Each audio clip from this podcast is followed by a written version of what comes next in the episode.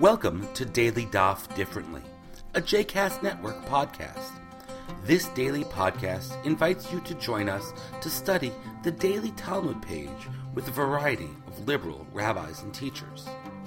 For more information about Daily Daf Differently, please visit jcastnetwork.org slash ddd. For more information about the other JCast Network podcasts and blogs, please visit jcastnetwork.org. Welcome to Daily Daf Differently. I'm Rabbi Ute Steyer, and today we will be studying Daf 34, Lamed Dalet, in the third chapter of Masechet Sukkah. The Mishnah, on the bottom of 33b, takes up the probably most known issue that we all face during Sukkot. Arava gezula v'yevesha pasul. In here, I don't mean so much the problem of someone nicking willow branches in Central Park or from your neighbor's duck pond, but that of a dried willow. I remember one year when I bought my set on Erev Yom Tov, and the next morning when I took my arava out, all its leaves had turned black and dropped off when I just looked at them.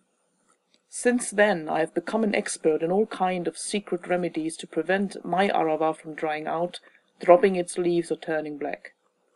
I believe many of us have certain tricks that we swear by and trade over kiddush with our less fortunate friends. Now the Mishnah teaches us that an arava that is completely dry is indeed pasul, but if its leaves are only withered, meaning not completely dry yet, it is still considered kasher, valid. If the majority of its leaves are still attached to the stem, it is still valid, but if most of them have fallen off, it is pasul. Now, how many willow branches are needed? Abba Shaul Omer, Arvei, Stein. Abba Shaul says, because Arvei is plural, this would indicate two. And then he says, one for the lulav and one for the mikdash.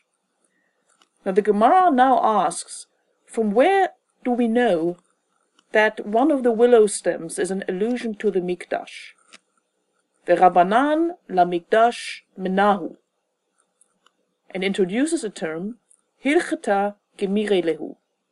They have his halacha passed down. It indicates that law or tradition actually has no scriptural anchor in the Torah, but is part of a tradition that was handed down from Sinai.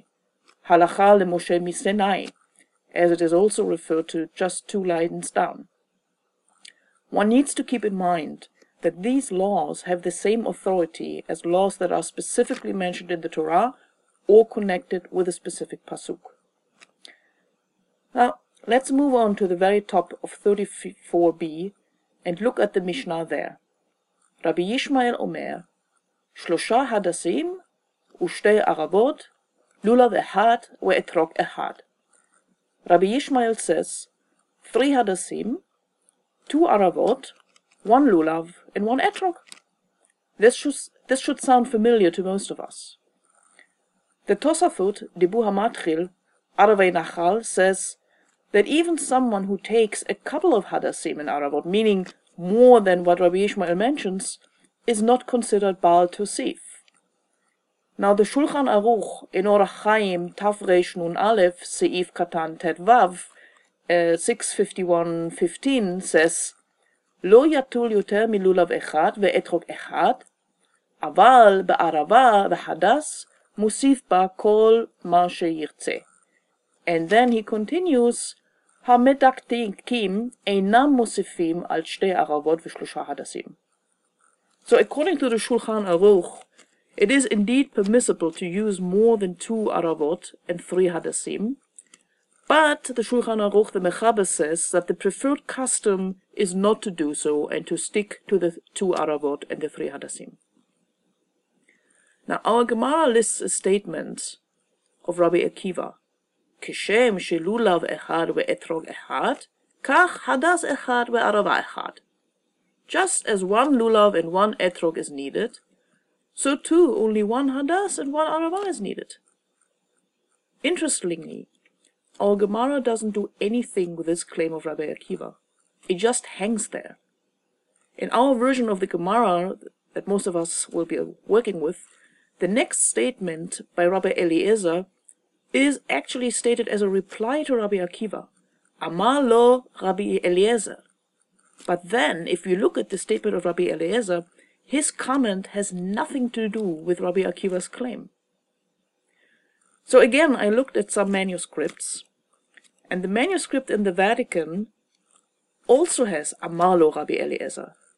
But then there is a manuscript in the JTS library, the RAP 108 135. The manuscript reads Amar Rabbi Eliezer. So here, in that manuscript at least, no link between Rabbi Eliezer's statement and the previous statement of Rabbi Akiva is made.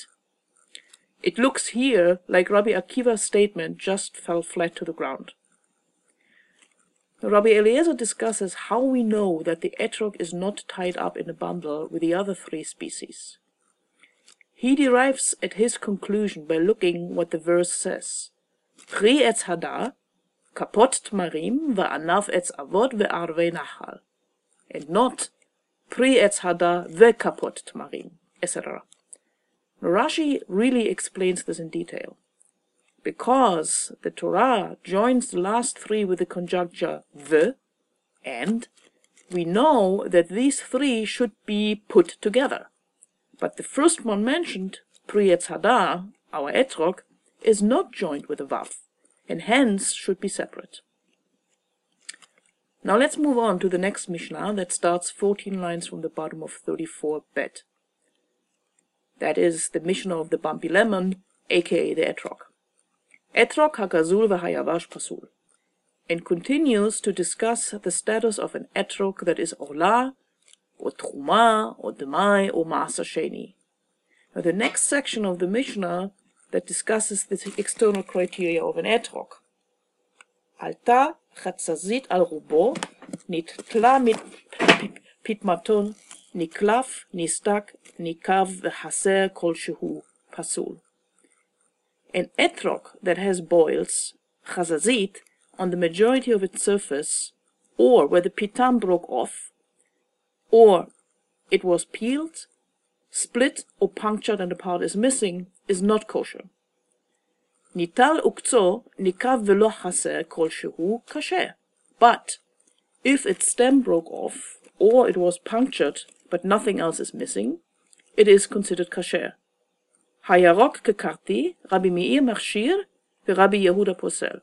Now, if we're talking about an etrog that is green, really, really green like a leek, it is kosher according to Rabbi Meir, but Rabbi Yehuda considers it pasul.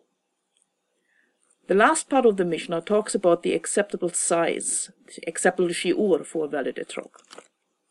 Halachic shiurim play a role when determining when a certain amount has a legal implication or not. Another example is when we fast on Yom Kippur. What amount of food constitutes eating halachically? Now, the more famous measurements that we encounter frequently in the Talmud discussions are kezait, kebetza, hakatovet hagasa. The kezait is the size of an olive, kebetza is the size of an egg, and hakatovet hagasa the size of a large date. Obviously, you're going to ask, well, what size of an olive, what size of an egg, or what size of a date? And so does the Gemara as well. And in the subsequent discussions unfolds very often a, an attempt to determine now how large is the average egg, the average olive, or the average date.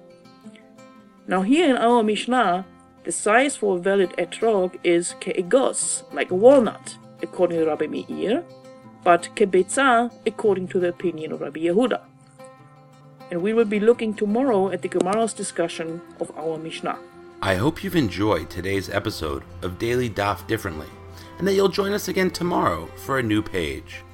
The music at the open and close of this episode is Ufros from the Epichorus album One Bead, available on Bandcamp, iTunes, and Spotify.